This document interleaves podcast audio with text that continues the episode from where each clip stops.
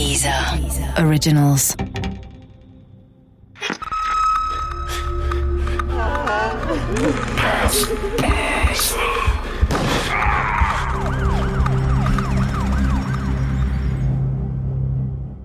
Diese Geschichte beruht auf einer wahren Begebenheit.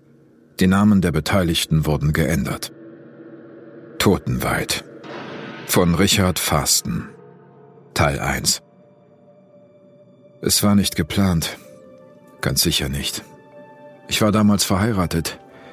Glücklich, wie man so schön sagt. Das glaubte ich zumindest.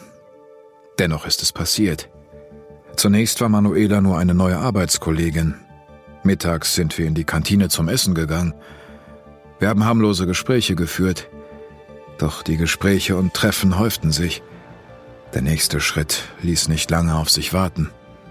Ich habe die Sache nicht bewusst befeuert. Und Manuela auch nicht. Gewiss nicht. Aber wir haben uns auch nicht dagegen gewehrt. Wir haben es geschehen lassen. Es war eine Affäre. Nicht mehr, aber auch nicht weniger. Keiner von uns beiden wollte seinen Partner verlassen und das, was wir uns getrennt voneinander aufgebaut hatten, gefährden. Kerstin und ich waren erst im vergangenen Jahr in das Haus in Briedlingen nahe Lüneburg eingezogen. Die Kreditraten bei der Bank waren gerade erst angelaufen. Kerstin hatte immer von einem Haus auf dem Land mit einem großen Garten geträumt. Und ich war froh und glücklich, als wir uns diesen Traum im Sommer 1988 erfüllen konnten. Auf bizarre Art und Weise erwies sich der Garten später jedoch als stummer Helfer meiner Affäre mit Manuela. Für eine außereheliche Beziehung braucht man vor allem Zeit und gute Gründe, sich diese Zeit zu nehmen. Der Garten war ein guter Grund. Vor allem unser Gärtner. Karl-Heinz arbeitete eigentlich als Friedhofsgärtner in Lüneburg. Doch für ein paar Mark bar auf die Hand brachte er auch Privatgärten auf Vordermann. Bei uns hatte er jede Menge zu tun.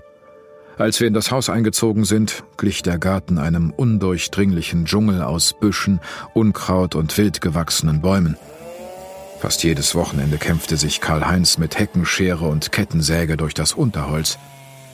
Später legte er einen Rasen an und hielt den dann mit einem ratternden Rasenmäher kurz. Ich bekam Kopfschmerzen von den Geräuschen. Das gab ich zumindest vor.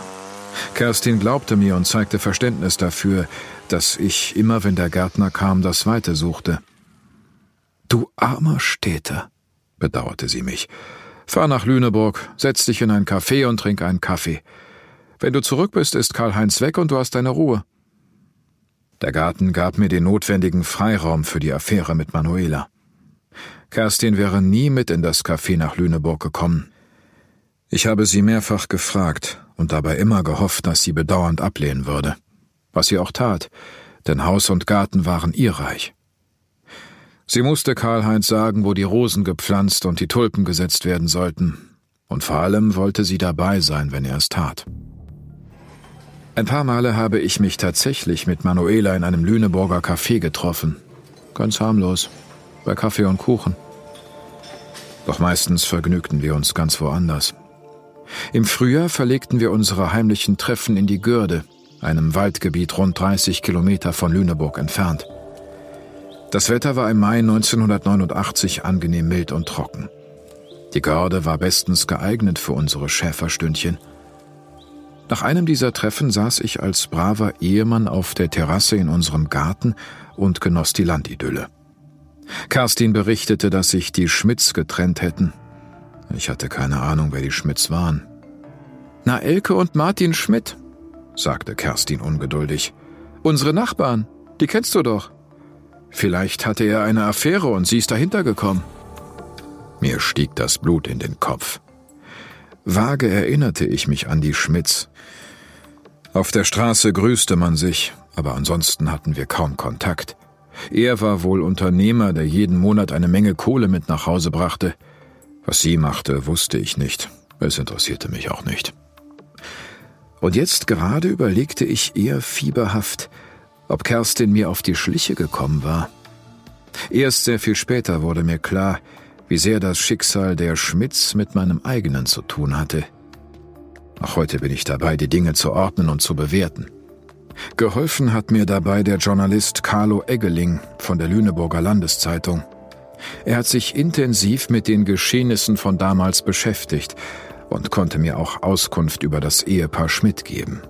Die Frau und ihr Mann hatten sich getrennt. Der Mann hat in Lüneburg ein erfolgreiches Unternehmen geführt zu dem Zeitpunkt und es ging eben um eine Trennung. Und sie hat weiter im ehelichen Haus gelebt, in Riedlingen-Moorburg.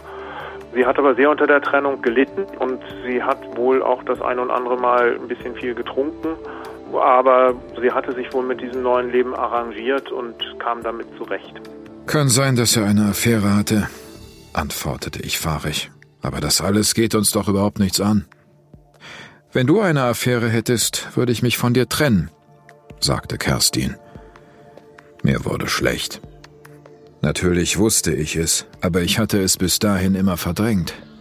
Ich war auf dem besten Weg, unsere Ehe zu zerstören.